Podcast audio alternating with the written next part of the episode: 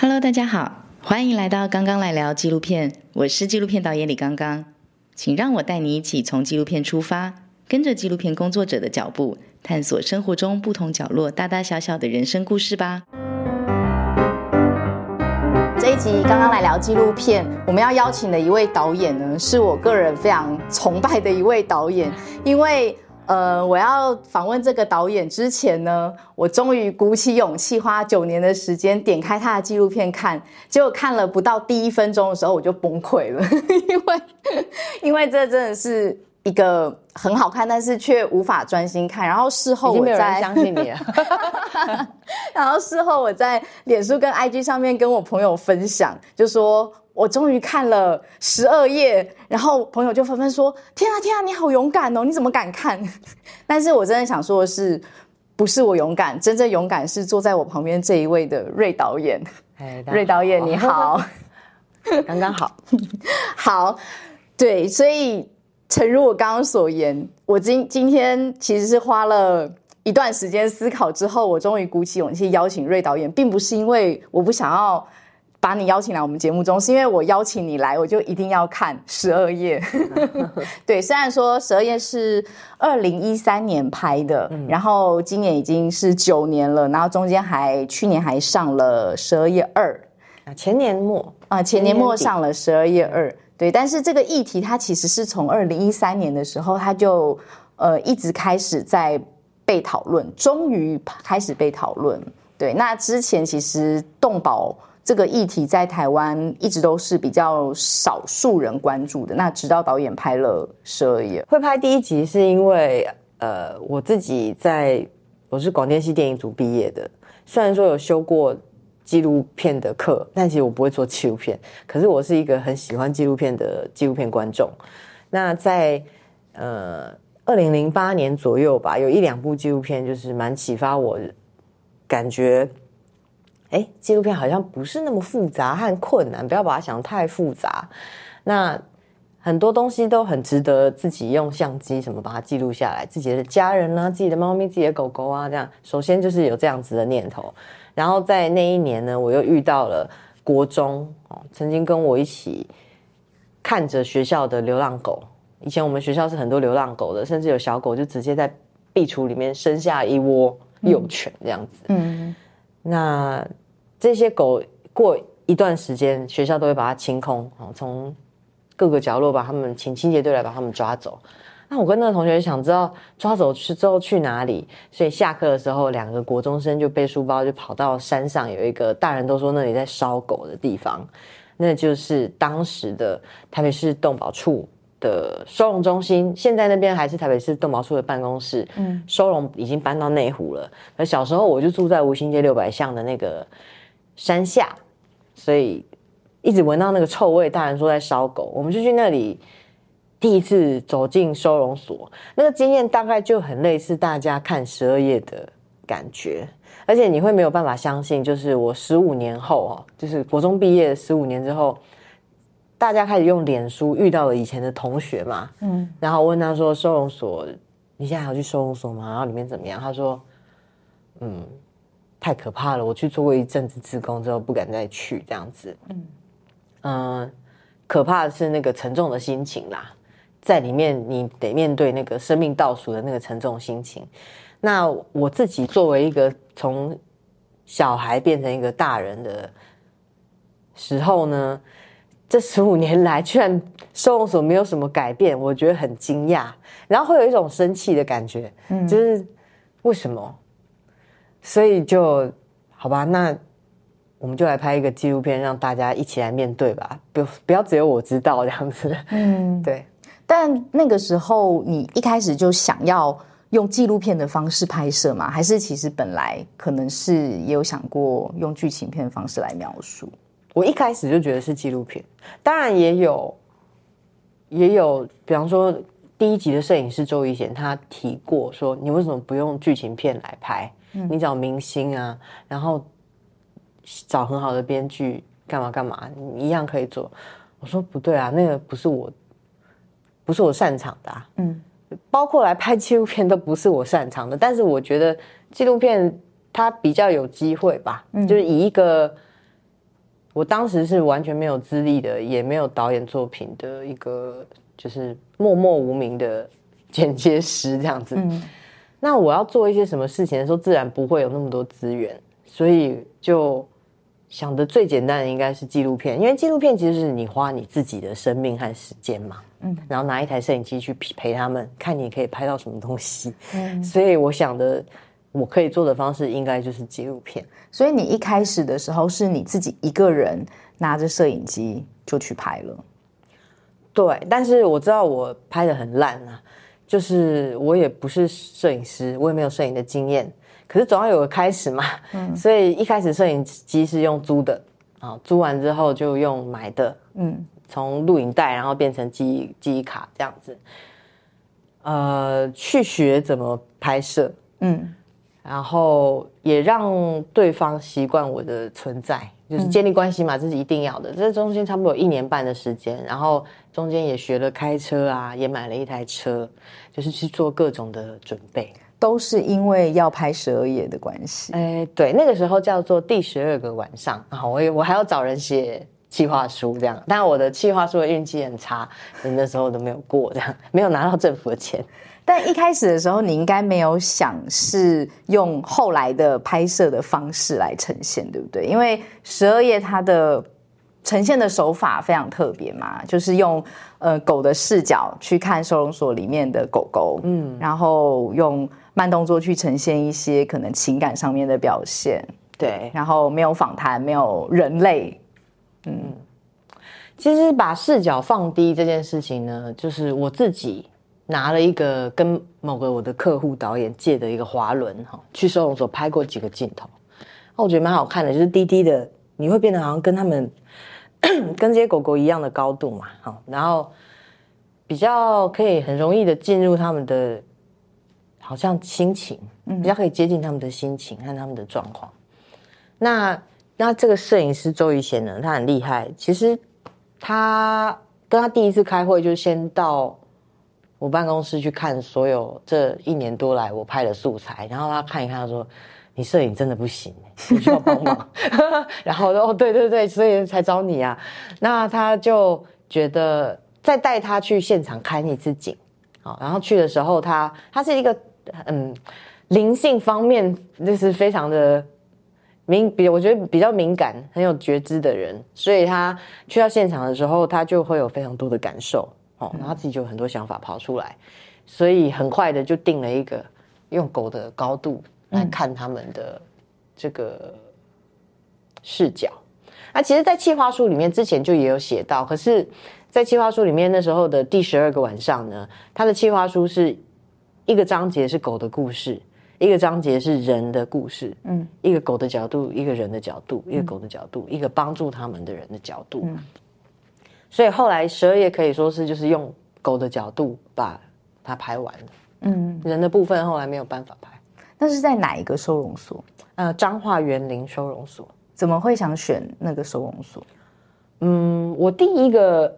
看景的公立收容所，就是请志工带着我一起去看的，就是在彰化园林收容所。嗯，那所以在里面也认识到了想法很聊得来的志工，也就是刚刚跟你讲的李火山大哥。火山哥，对，他那时候是园林收容所的拍照志工。嗯，每个礼拜五是安乐日嘛，他礼拜4去拍照，因为他可以知道谁我不用拍了。有没有很悲伤？有，对，是因为那些狗已经有一些疾病的，打了3角形，兽医会在他的资料卡上面，然后礼拜4中午吧，大概下午。兽医就来，然后去看哦，他12天到了，然后我们下个礼拜可能估计还有多少的量会进来，所以我要先把一些空间清出来。他就打3角形，好，打3角形。所以看到那个3角形的时候 ，EMT 就不用拍了，因为拍了也是遗照，看似好像是哦，你怎么可以这样子？但是它是很现实的一个状况，你的资源永远有限，在现有你的能力之下，你想要做到最大化。其实你要把你的资源集中嘛，对不对？所以他也，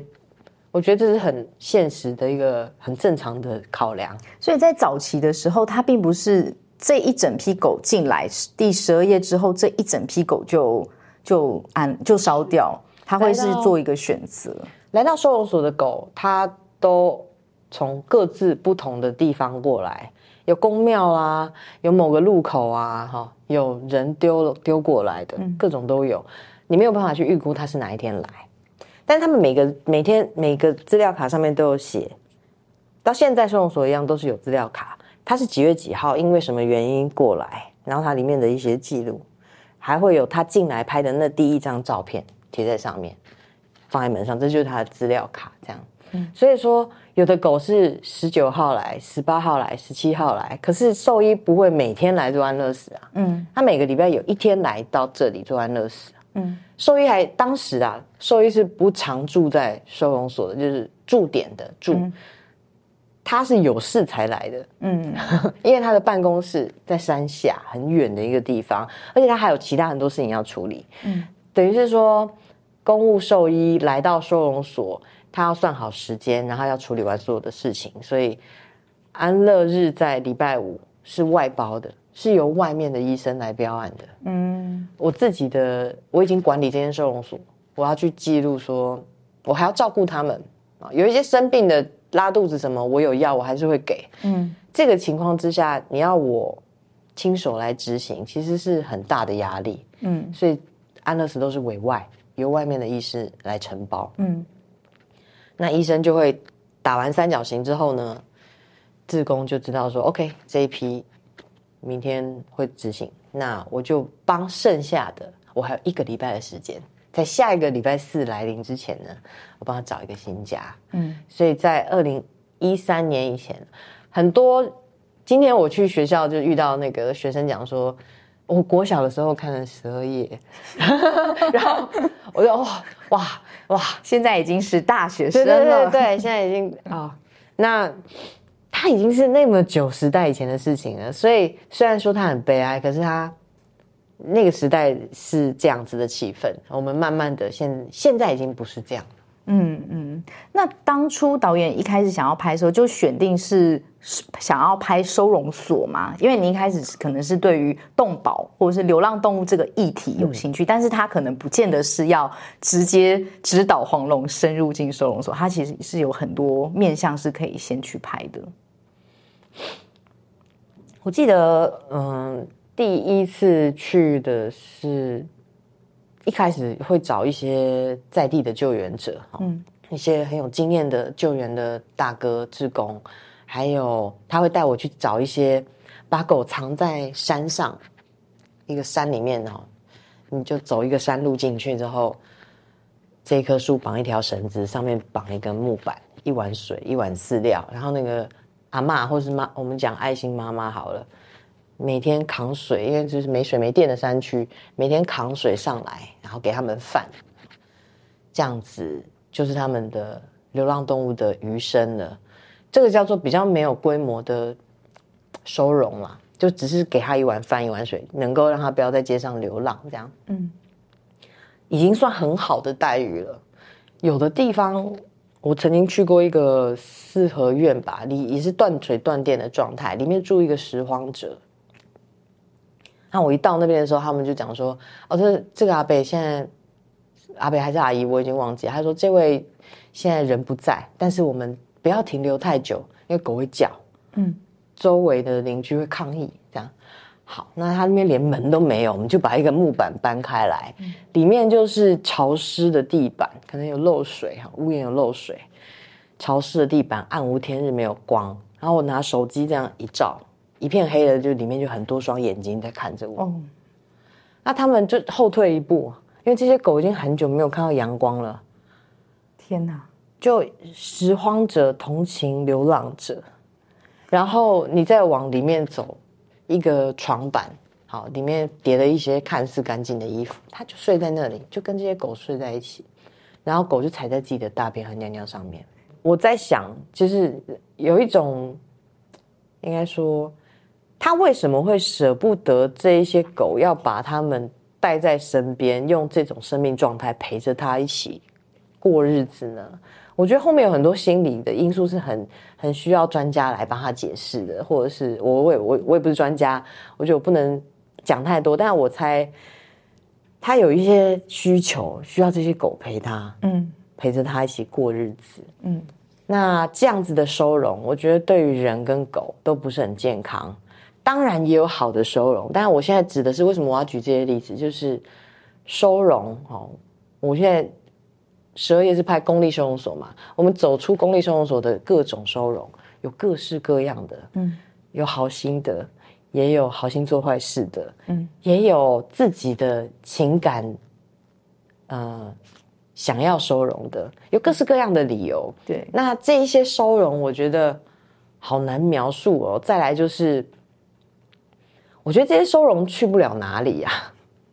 就是这么多流浪狗，我从小看到大，大家都在收，这样收容我们去不到任何的地方。以后我的小孩，我小孩的小孩，还是这样子看到流浪狗来，就只能收容他们嘛。好，那我们回头来看收容所，收容所是一个整个社会出钱，请一个政府来管理，我们来处理这个东西。嗯，这是一个共识。这是一个社会共识的结果，不管你知不知道，嗯，这是你的税金底下，你的税金发生的事情，嗯，所以我们这里的事情得知道啊，嗯，对，所以公立收容所是一个流浪动物问题的末端。好，那虽然前面我觉得应该是当时我的能力，我没有办法去解释前面为什么会发生那么多的事情，所以，但是你前面有去做过了这一些的田调，就是有去看过其他私人的收容所或者是个体户来。对，我那时候填调的方向其实是想知道说收容所为什么会发生，他们里面都发生什么事情，为什么会存在，嗯，这样子。但是老实讲，我当时想讲的是收容所发生的故事。那看了外面这么多各种的收容所之后呢，我觉得啊太难描述了。我当时是又有去公立的单位，也有去民间的单位，就是都有去。那最后呢，决定说好，那我们来选园林收容所这个地方。一方面我一进去的时候就看到它是一个回字形的。好，现在的公立收容所去到里面呢，里面要不就是牛舍改，要不就是猪舍改的，嗯，要不就是鸡舍的概念，嗯，因为在过去是用经济动物的思维在管理这些同伴动物。对，那园林收容所是猪舍改的，它是一个回字形。它的好处是，拍片的好处，每一只狗都可以看到其他狗在干什么，它的透视很好，嗯，所以最边边的笼舍看得到中间和后面，那边也看得到，看得过来，嗯。如果在其他收容所的话，它有时候比较大间，可是它是水泥的墙壁，我其实就看不到彼此之间的关联会比较少，嗯。但你在12夜的故事里面，你会看到隔壁发生了什么事情，大家都在看，哦，嗯。那边的在吵架，大家也在看，那边有一只狗被压着在地上打，哦，大家也在看它怎么被打那么惨，所以会让这个故事比较有互动，嗯，对，所以就觉得第一这是个好场景，然后再花很多的时间去跟里面的像李火山大哥，嗯，还有当时的兽医洪世仁兽医，嗯，啊，遇到了一个快要退休的所长，嗯，啊，所长觉得你们这个想法很好，志工也支持，嗯，兽医也支持，好吧，我要退休应该不会出什么事吧，来吧，大概是这样子。我们是在一个志工感恩餐会的一个场合，把企划书递给所长看，然后当场答应之后就得到了门票，可以进去这样子。那你们答应完之后，是前置又过了一段时间之后才进去开始拍摄的？大概在几个礼拜之内就进去拍摄，应该是12月中旬哦，所长答应1月底就拍了。嗯，但你们的12夜一定不只有拍12天而已。我们是拍14天，我们进去是一个礼拜6，那安乐日是礼拜5嘛，所以我们会经历2个安乐日。嗯，那我们会陪着一批狗，跟我们一起进去的这一批狗，看着他们进来，然后看着他们走，这样。嗯，所以就决定要做这样一套套餐，去看一批狗他们进去到离开，不管是在里面离开还是可以被领养，看他们的过程这样。嗯，所以在里面这样子14天完之后，然后又花了多久的时间做后制，然后一直到上片？因为我想象12夜1。它在剪接的过程当中应该会有一个很大的挑战，不管是你们决定用狗的视角，或者是没有人说话来做故事的叙事方式，然后或者是要如何把这一些狗角色化或者是拟人化来创造出让观众更有同理心的一个剧情。有你讲这些都有，就有想过就是找明星来帮他们配音之类的。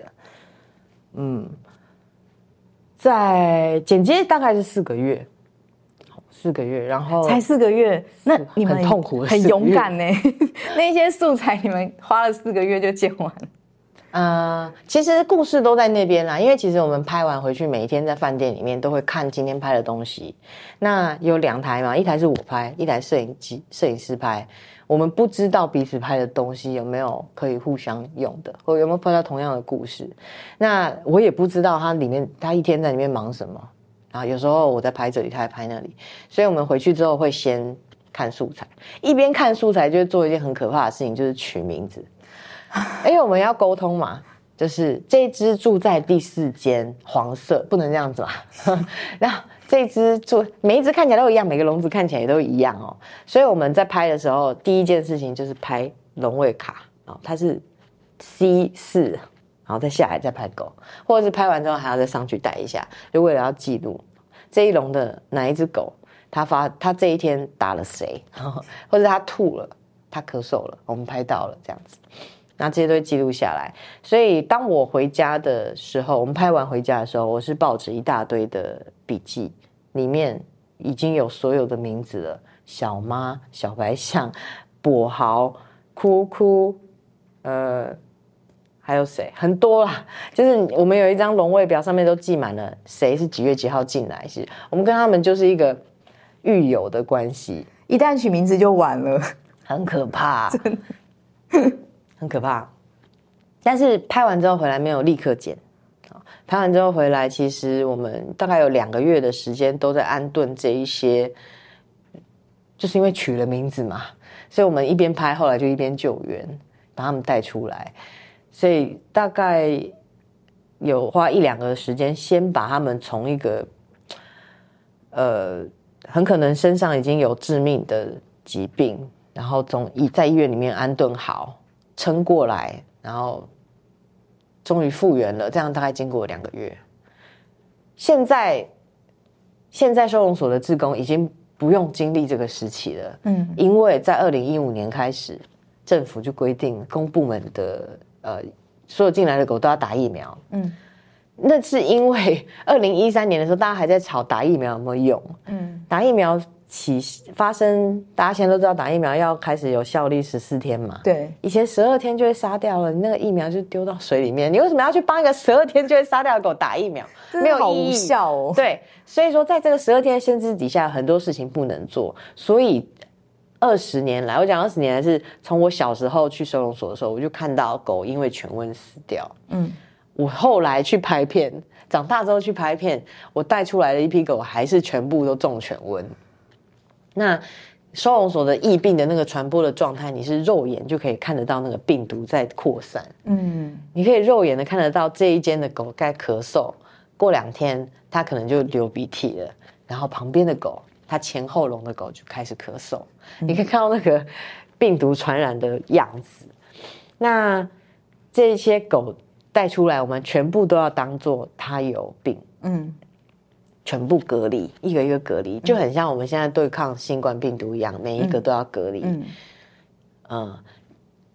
这样子过了2个月，把这些狗确定说，已经从潜伏期都发病了，然后也结束了病程了，才开始剪接。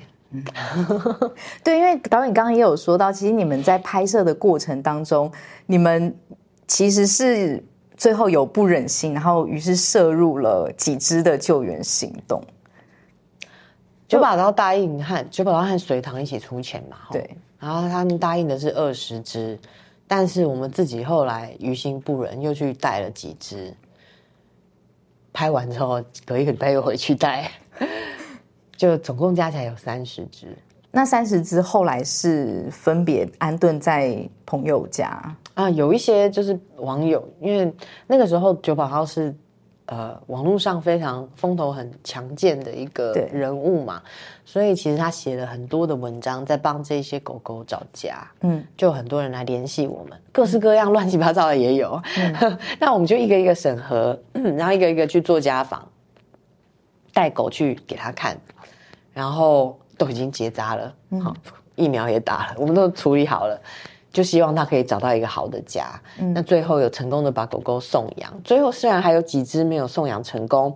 但是我们有跟一个动保团体叫做中华民国保护动物协会吧，他们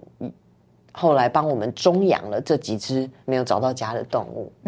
对。那当初你们救的这20几只狗是有什么评断标准来救这几只吗？是情感还是他们的健康状况？都有。你还要有剧情上的需要，就是为了你自己领养的跳跳。对，但在拍摄的时候，我觉得跳跳的卖相可以是主角，那他是一个很，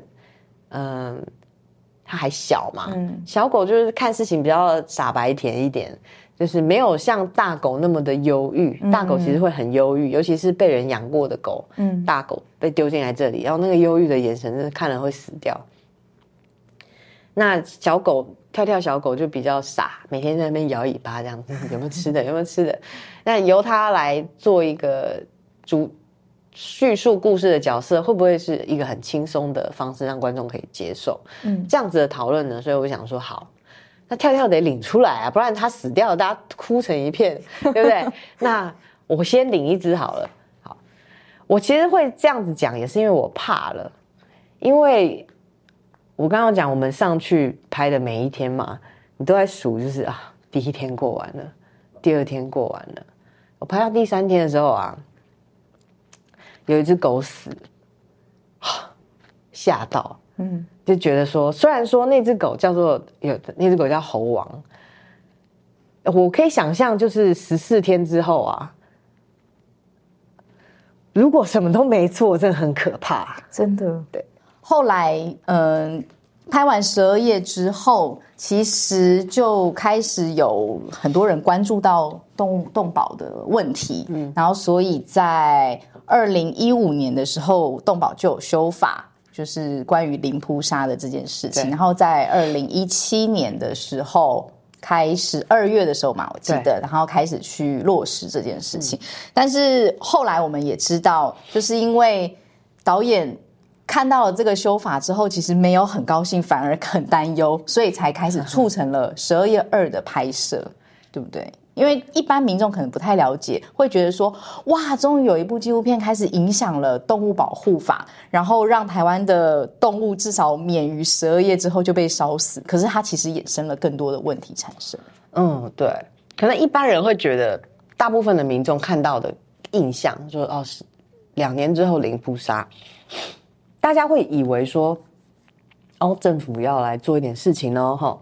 我们终于要动起来了，这种感觉，所以大家会很开心，这很正常。可是台湾的修法很奇怪哦，台湾的修法他修过一个政策大转弯的法令，可是他没有给你预算，没有给你人力，就大家这个会期同意的签一签，12页大家都不要嘛，对不对？那我们签一签，我们让他零扑杀好不好？好。什么都没做，就这样零扑杀，完全没有配套措施，没有。但是在通过的时候，当时是肯定完全没有的。而且我有看那个会议的记录，农委会那时候是提出，可不可以5年给我们多一点准备时间？那有某立法委员是讲说，5年选举就选完了，所以这个法令通过之后，大家都来恭喜我嘛，我就不知道该说什么，因为那个打开来看，我们有要做什么准备吗？我那时候去日本跟一个。不是去日本，去韩国的动物影展，跟一个日本导演聊天。他说他也是拍跟流浪猫或是收容所有关的纪录片。他说上映之后呢，日本政府宣布我们要在5年之内把安乐死率降低50%。5年啊，我们要做哪一些事情？我看了好羡慕哦。就回到台湾之后说，2年就要零扑杀，那我们要做什么呢？打开。没有哈，我们是意念上的、精神上的零扑杀，他直接就是那我们就不杀。可是全台湾的收容所那时候大概有30几间，容流量大概是6000只。可是每一年，这不是某一年，这是连续10年的数字。我们都要有10万只的动物被抓进来。10万减6000是94000只。对，这些要去哪里？好，在这个修法里面并没有给出解释，就是大家屁股扛着这样夹紧，就是事情就可以过了这种感觉。所以其实这整个零扑杀的通过和执行是荒腔走板，大家边走边打，走一步算一步那种感觉。2015年的时候才通过了最适，大家才制定了最适载养量，也就是说这个房间里面可以装多少人，这个收容所里面最适合是放几只狗。2015年才制定出来，就是因为通过了零扑杀，好不得不了我们来做。所以去游说立法委员通过这个零扑杀的这个团体啊，我觉得他们讲的也有道理。他们的策略就是，这些公务员你不把他逼到死路一条，他不会去想办法。所以我们现在就是要让他无路可走。他们走的是这种策略。那只是说，公务员有真的就是很废的公务员，但是也有很认真的公务员啊。那你现在是全部像看到癌细胞，所以钴60全部照下去那种感觉。好的坏的全都杀，那这个痛苦和压力其实是同时的承担在所有的在收容所里面的狗以及人身上。大家就可以想见收容所会出现一个很爆炸很兵荒马乱的时期。那所以我其实就从那个时候就开始想要找资金和做访谈来做第二集，去想说为什么你们会觉得就是大家看到零扑杀怎么会，我觉得零扑杀不是不好，大家都期待零扑杀，可是它来得太早了。在还有那么多流浪动物的情况之下，零扑杀其实有一点，你会在短期之内流浪动物一定会增加的。那再来在收容所里面的动物，它大家还没有领养观念嘛，那你要在里面住一辈子，它就是从12天变成无期徒刑。这让人很焦虑耶。可是一般的民众呢？你看我们拍这部片的心理都生病了。我们花那么多心力想要让大家去注意源头问题在哪里。你拍这部片不是要让收容所变漂亮，而是这些狗为什么要来到这里？大家养狗的态度有没有改变？这个整个我们的努力，现在民众就觉得啊，零扑杀哇好棒，解决了，就没有了耶。我们就是希望大家可以进步，可以去改变自己的行为，所以拍这个纪录片。然后零扑杀通过之后，大家就好棒棒，以为是问题就解决，这是很可怕的一个东西。拼尽全力拍的一部片，然后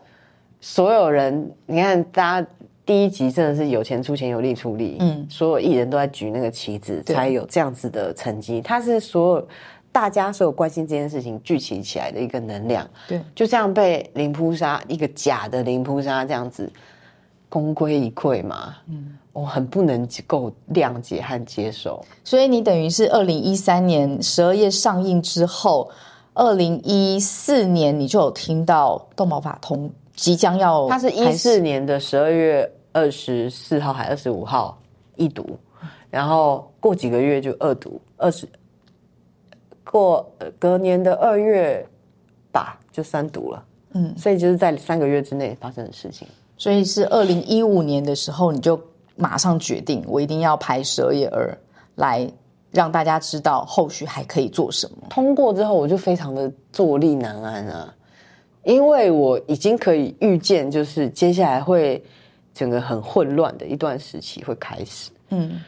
因为在这个零扑杀的法案，我不是没有听说过它，在它通过之前的大概半年，我就听说，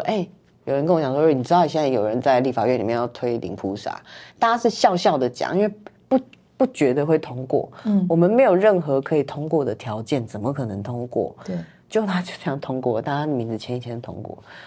就傻眼说，那接下来要怎么办？我就去找了制作公司，然后开始拟定，想要采访的人，去跟大家讨论，就是安乐死，大家在讲说取消安乐死就 OK 嘛？那不是，安乐死只是一个最末端的解决的方式，它是一个替代方案。然后一边筹备着就他想慢慢的去做第二集。第二集导演是一开始就决定好，我们要让第二集变得不要那么恐怖，所以要把摄影机从狗的视角开始往人的身上回归。他的确可以不用那么恐怖，但是并不是说一定要去要让大家不害怕，这不是他的目的。对，而是说其实用狗的视角，然后再看是12夜的第一集的拍摄方式是针对那个时代，然后去让你感受那12天他们所遭受的东西。我要让你感受的话，我一定要让你感同身受嘛，所以会用那样的设计和那样的视角。但是到2017年在准备第二集的时候，我们不是再去看狗的困境了，那些东西你已经看过了，而且那个拍摄一次就已经够了。你现在看到那些东西，还有那么多人不敢看，所以我不需要去强化它了。那个悲哀还有时代的哀伤就已经在那边，已经被记录下来了。那第二集我们要做跟第一集不一样的事情啊！我不要花那么，每一次拍摄纪录片都花非常多的时间和金钱，我没有想要做重复的事情。所以这一次是一定是用人的角度来探讨人的什么行为去造成它，还有人要怎么做才可以改变这一切。那所以视角就从一间收容所里面狗的观点，已经走出收容所，变到整个社会每一个人。所以你在看12夜2的时候，每一个角色其实你不会记得他们的名字，可是你会大概记得说，他是在做什么的，他是在某一个岗位做哪一些努力的人，他是有很多的小的个人去拼出一张完整的拼图。对。那12夜2主要你们拍摄了2个民间的动保团体，是台湾之心还有相信动物嘛？对，当初是怎么样选择到想要跟着这2个动保团体去看看他们做了什么事情？台湾之心是第1集的时候我们做了捐款嘛，那个时候它就是我们最大一笔捐款的受赠者。我记得好像是500万，好，他们。500万那时候对他们来讲很多，现在他们已经很会赚钱了。对，很会赚钱，也很会花钱。那在2013年我们拍摄的时候，他其实有帮忙我们，他们就是想要做结扎的团体嘛，但是还在摸索，还在刚开始。那时候好像才4个人而已，在做我们的公狗，我们救援出来的公狗有一部分是给他们结扎的，他们去。协调中兴大学的兽医系结扎，所以有这个接触之后，也了解说他们想要做什么，就捐了最大一批款项给他们。那500万对他们来讲那时候很好用，所以他们也很快的就成长。到后来我们拍他的时候，已经20几个人了，我不知道现在有没有30个人的一个社团法人，然后自己也很努力的赚钱，很努力的花钱。结扎计划就是每年365天跑透透，这样全台湾跑透透，带着兽医这样上山下海的，很酷。那到相信动物的话呢，我记得在7年前呢，他们是一个社团，学生社团，就是台大的怀生社吧，由台大怀生社的一个成员为基础的一个团体哦，他还跟我们包场。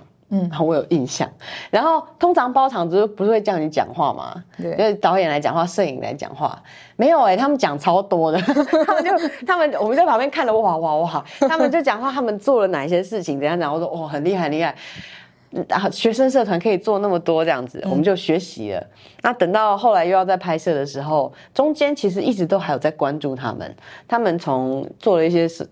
像是看不见的破千这样子的议题性的。活动，后来呢去国外取经，参加那种有点类似高峰会吧，就是全世界在解决流浪动物问题的高手都聚集到一个国家来开会，这种感觉。他们去那里学习，每一个国家的民情都不一样，然后所以处理方式不一样。以台湾来讲，他说国外看台湾，觉得台湾的人抓狗技术超厉害，因为台湾狗很难抓。非常的聪明，然后也非常会跑。国外的狗就是要结扎，来，然后就过来了啊！没有，台湾的狗不是，躲你躲得远远的。所以每一个国家都有不同的方式嘛，所以他们就带回了一套国外的方式回来台湾改修正，变成适合台湾的方式。嗯，那我接触他们的时候，他们正在做新北市，已经做完台北跟基隆，有点像是先从小的地方试试看。嗯，台北跟基隆累积的经验之后，再来做新北市。那所以就一边拍他们做新北市的时候，等到剪接完结束的时候，哎，新北做完了，他们要去桃园了，所以就变成我们故事的第二集故事的结尾，他们前进下一个县市。嗯，那你知道2年后的现在，他们已经计划明年要去新竹。哦，是不是很厉害？蛮厉害的，但他们的一个结束是他们觉得哦，新北已经他们能够掌握的需要结扎动物都已经差不多处理完了，那个支数，所以他们才会继续往下一个。推荐你看12月回到第一天你一定要看你才知道说他们有多厉害。我鼓起勇气把它点一看。你看什么12月啊？不要看12月啊，但是已经是过去的时代，它就是一个循序渐进。对，好，大家如果要有听完这一集的话，都跟我一样去点12月2来看，马上网路就要免费可以收看了。好，这个等一下大概下礼拜有这个等一下我们也会在那个后面的时候来分享一下。嗯，对，他们是用完全科学的方式。你有在跑步吗？有跑步，是不是有一个 app 你走了哪多少轨迹？对，他们是用志工一步一脚印的，每一家每一户这样子去看这边有没有狗需要结扎，好完整哦，把这个走过的路线拼在一起，每一个人走路的路线拼在一起，你就知道说哪边你已经走过。嗯，每个人报告记录这样子。哇，然后他们会把每个行政区分成不同的大小，2个礼拜走一次，然后这2个礼拜就专心的来把这边的狗带回去结扎，然后再送回来。嗯，这个地方他们要走2年。所以你们在12月2的时候，后来有去国外的几个有在做比较完整的配套措施的国家去取经或考察，也是因为他们有去参加那些高峰会，然后回来你们互相分享资讯嘛？嗯，他们去的时候其实我们没有跟到，刚好都错过了那个拍摄期。那我们去国外的几个机会是台中收容所，他们台中动保处他们在后里要改建一个新的收容所。那台中是一个很敢做梦的一个台中动保处是一个很敢做梦的一个团队哦，他们写了一个2亿的企划书，所以我们要打造一个2亿5星级的收容所，这样找了江乐进有一个很有名的设计师来设计整个建筑物。那个江乐进是在做花莲新城车站的设计，他是一个很会做公共的一个空间的一个设计师。嗯，所以他就你现在后里收容所已经盖起来了，是一个长得很像美术馆，美轮美奂一个完美打卡的景点。民众是可以自由进去参观的吗？你进去之后，他可能就会当然要开放的时间哈，然后你当然不能每一只狗想打开来就跟他玩啦，但是你可以进去参观，然后跟他们讲志工安排导览的时间。然后我们拍摄他们是因为他们那时候才刚拿到钱嘛，虽然说建筑设计图已经画出来了，那慢慢的也要开始盖了，可是呢他们还是有很多觉得很想学习的地方。那所以他们台中就拨了经费让2名公务员去国外参观 LA 的收容所。刚好那时候也有一个美国的动保团体办的一个研讨会，就是他们就是同时去参加。那个研讨会我们不能拍，所以我们是拍他们去参观公立收容所。就看着他们的交流啊，我第一次觉得就是应该就是台湾是有机会办到的。因为你知道吗，我们播12页给他看，然后跟他讲台湾的情形的时候，他会说我10年前跟你遇到一模一样的问题，可是你可以看到他们现在是不一样的。所以这10年你做了什么，我们是把它搬过来就有机会。就在美国的时候就觉得看到了一个我真的可以看到改变的希望的可能的那种感觉。因为以前大家讲动保好的国家都跟你讲什么英国，对，德国，瑞典，对，讲那些北欧西欧国家，那他们有他们的历史的缘由，说可以做到没有流浪狗啊。你去问他们每一个人，他会跟你讲说我不知道为什么没有流浪狗，我阿公阿嬷那一代就没有流浪狗了，所以我没有做什么努力，我就我就没有流浪狗啦，就没有这个问题啦。然后我们大家都对狗很好哦，很赞哦。嗯，你听到的时候不是很想揍它吗？就是很像叫台湾去学那些国家，就很像你要一个考鸭蛋的学生考台大一样，太遥不可及了。他根本不知道中间经历了什么，对，他根本他只看到100分。我出生下来就是神童会念书，那这样子的学习其实有时候就会很可怕啊。因为你看我们的动保法就是从瑞典搬过来的，去修改过来的，它就跟民情有很大的落差。对，在1998年的时候就规定。养宠物都要打晶片，嗯，可是你可以看到2013年我们拍到进去抓进去每一只狗都没有晶片，嗯，所以那个法就是飘在空中，然后没有人在遵守这样子，也没有人去执行。其实是不是因为我觉得人其实都是非常可恶的，所以需要一些法则或是一些强制的东西可能才会去，就像国外有一些他们会去收宠物税，或者是可能需要有一些金钱来交换，人才会有那个警觉性。像美国他们也有狗证啊，就是你要给一笔钱每年去换这个狗证啊。可是我要说的是关于宠物税这件事情呢，台湾现在执行绝对会天下大乱，原因就是因为呢，其实荷兰啊它现在是没有流浪狗的国家，也是全世界大概有4个有收宠物税的国家其中之一。嗯，可是它在150年前呢曾经收过一次狗税，因为狂犬病流行的关系，它要让饲主们就是想要让流浪狗变少，所以我们来收狗税吧，大家就不会乱养狗。嗯，结果呢，一堆人因为大家的观念还没有到嘛，就把狗丢出去。嗯，所以流浪狗的问题反而变严重。那其实对照来看啊，台湾跟他们大概就真的差100年。嗯，所以我觉得台湾现在是还没有建立好民众的这个想法的那个状态，你由上而下的去做压迫啊，很多时候就是他就是找洞口溜走。嗯，然后就会造成像150年荷兰的那个状态，大家把狗丢出去，嗯，我就不用缴狗税了。是，但是他们150年之后，他们可以做到嘛？中间一定有经过一些历程。对，那我觉得去跟一个好像差150年的国家比哦，然后我们又不知道中间他们走过什么样的路，其实很辛苦，所以才会说到美国看到的时候。美国之前也一直被人家骂嘛，然后我们去美国拍的时候，很多人都在笑说美国安乐死那么多狗，你在拍美国，笑死人了。不对啊，他们有我们很值得学习的地方。嗯，他们为了要达到零安乐，台湾是一个很轻易就喊出来的地方，他们没有，他们要做到之前一定要先准备嘛。嗯，所以几乎每一个公立收容所都变成结扎中心。嗯，然后。台湾的兽医呢，现在的技术已经很厉害了，可是他一个白天他可能就2台刀，2只母狗打死，顶多3只，我不要吃饭嘛，我做3只，一天3只。可是在美国他们的高量能，然后高量能的结扎手术中心呢，他们是一个白天哦，可能2个小时我可以做30只。那需要有很多医生同时指导，没有医生可能2个，但是助手可能要很多个。其实台湾之星也有模仿像这样子的流程，就是我的剪鹿、剃毛什么东西，是由不同的人来做。兽医就是专心做手术，那些杂事他通通不用做，所以就是做完一台之后，椅子滑过去下一台再做。对，那就是每一个人专心做自己最擅长的事情，这样子是资源就可以，速度就可以变快。嗯，所以说看到美国他们做的这些种种事情的时候，我第一次跟台湾的兽医师一起讲说，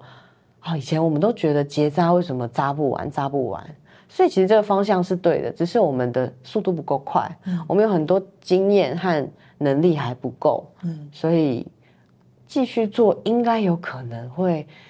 真的可以看到数字下降的吧。因为是在有那边遇到一个台湾的兽医师讲说，以前我们也觉得怎么扎都扎不完，但是某一天他数字就掉下来了。所以就非常的振奋那个经验。我们去日本的时候就是跟着高雄动保处的立家，然后去 Hello Animal 参访了那边的教育中心，他把这一整套带回了我们刚刚有聊到燕巢。对，他就在燕巢那里想要把那里的教育园区做起来，做成像 Hello Animal 那样子。有时候教育啊，你不是说一个老师站在那里上课才是教育，很多时候教育第一件事情是要好玩，不然小孩子根本不会来，或者小孩子是听了听了就睡着了，所以他第一件事情要让他好玩，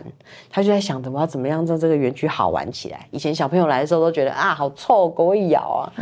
那我要怎么样让他对狗的第一印象是好的？所以首先我不能找太高的狗嘛，因为有些小孩个子都很小啊。对，就从这种小地方开始学习起来。今年的12月4号是他们吹狗锣音乐季的第3届，会非常好玩。就是整个燕巢收容所最好玩就是那一天了，所有好玩事情都集合起来，也有好吃的东西，也有摊位。所以如果大家想要体验看看现在的收容所可以做到什么样程度的话，很值得去高雄燕巢收容所走一趟。今年的12月4号，对，吹狗锣音乐季。12月2其实你们反而花了非常非常久的时间在拍摄，对不对？12月1是花了14天的拍摄期，12月2是有超过1-2年的时间吗？包括出去国外。有，当然不是每天拍，但我们的拍摄天数真的蛮惊人的，当然大概有200多天的拍摄，200多天，然后有时候是双机，所以或者是3台机器，所以那个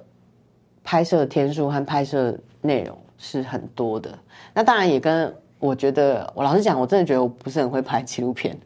所以然后我最痛苦的就是问我说今天要拍什么，我说我也不知道，我就听说这里有一个会议，我们来拍看看。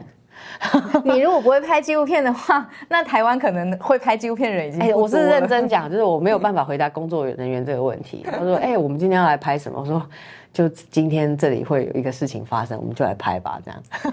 但其实这就是纪录片导演他之所以成为纪录片导演的一个天赋，因为你直觉这边可能会有东西发生，你就拍下来了。真的很困难，大家不要来拍纪录片。对啊，因为你们200多天，然后又双击，所以其实等于那个素材量是 double。然后你们在12月2的时候，因为开始变回比较理性的叙事方式，所以其实它的剪接时间相对起来应该是会更长，对不对？光是看素材的时间。我到后来找了一个剪接师来帮我，因为我发现我没办法剪了，我剪出来每一段故事都很难看，每一个人物我都可以剪20分钟、30分钟，然后大家就一直在讲问题怎样怎样怎样，爆炸难看。是因为你觉得每一件事情都很重要，但是观众可能我已经被这一些人绑架了，就是我放不下这些事情。然后那个我们的千猴子就是共同开发的这个也是我们的发行公司千猴子电影公司。王师呢，他就帮我推荐了一个剪接师来救我。剪接师其实他最大的是工作，应该就是我的那个心理，那叫什么心理医生？心理咨商师。对，心理咨商师。他说这段你为什么要留？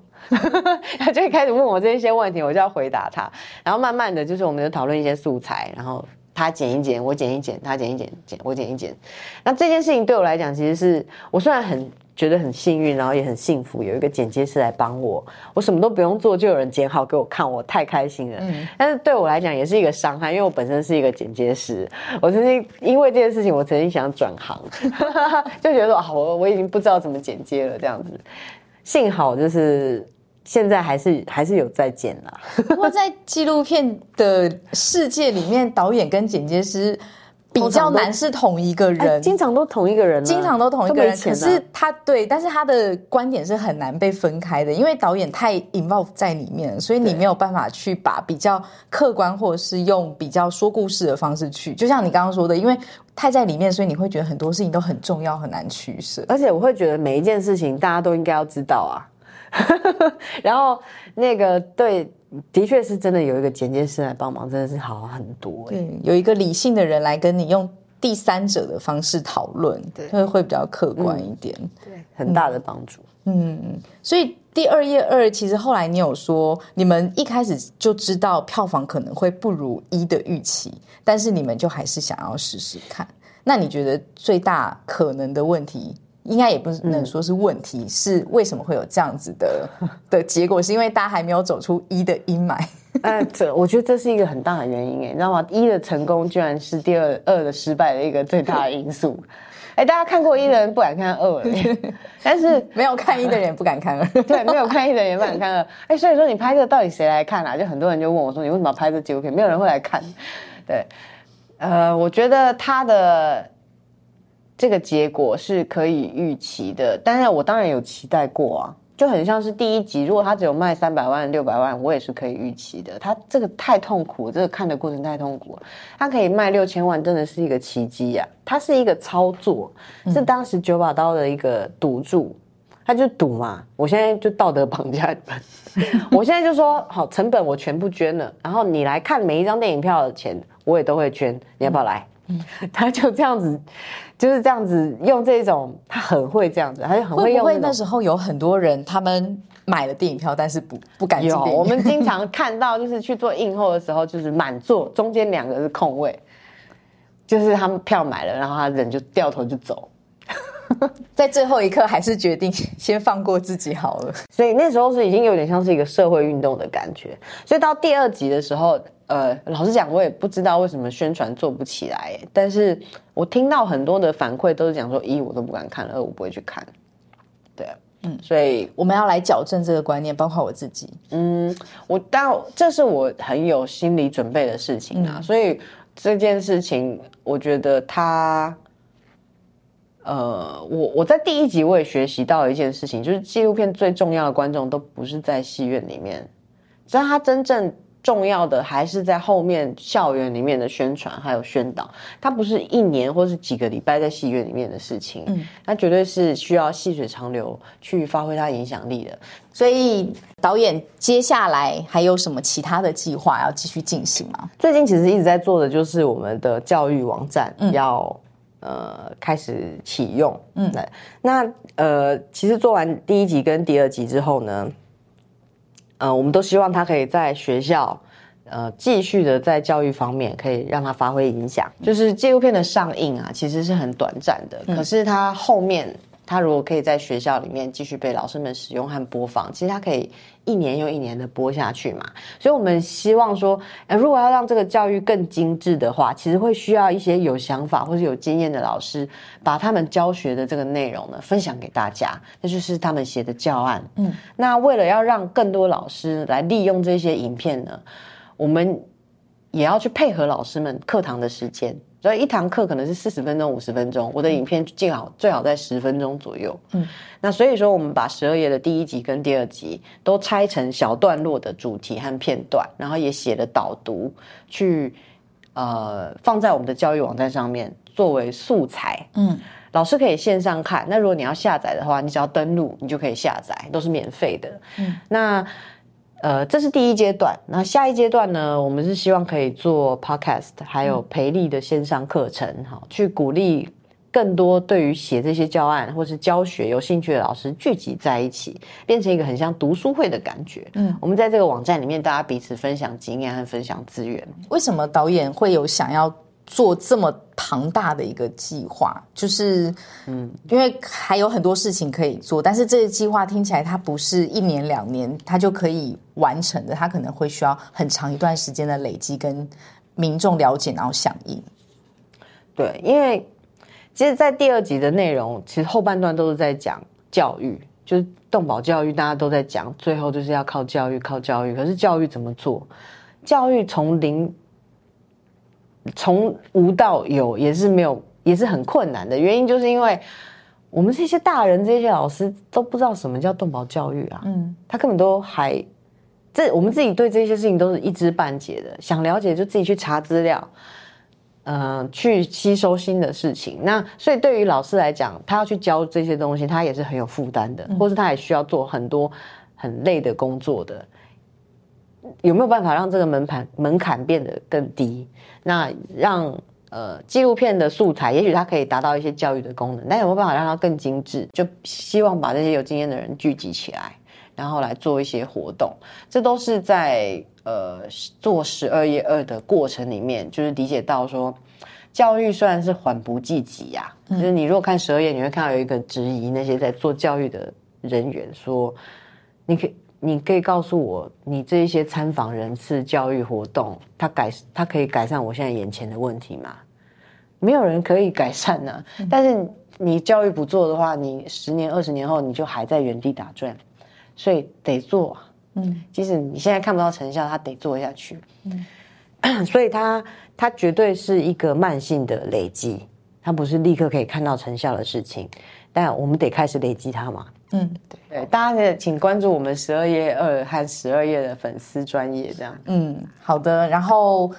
有听这一集的听众朋友，麻烦跟我一样回去好好的自首一下，并且下礼拜就可以点开12月2来看咯。这一次不是恐怖片，对，真的温馨励志片，温馨这样子。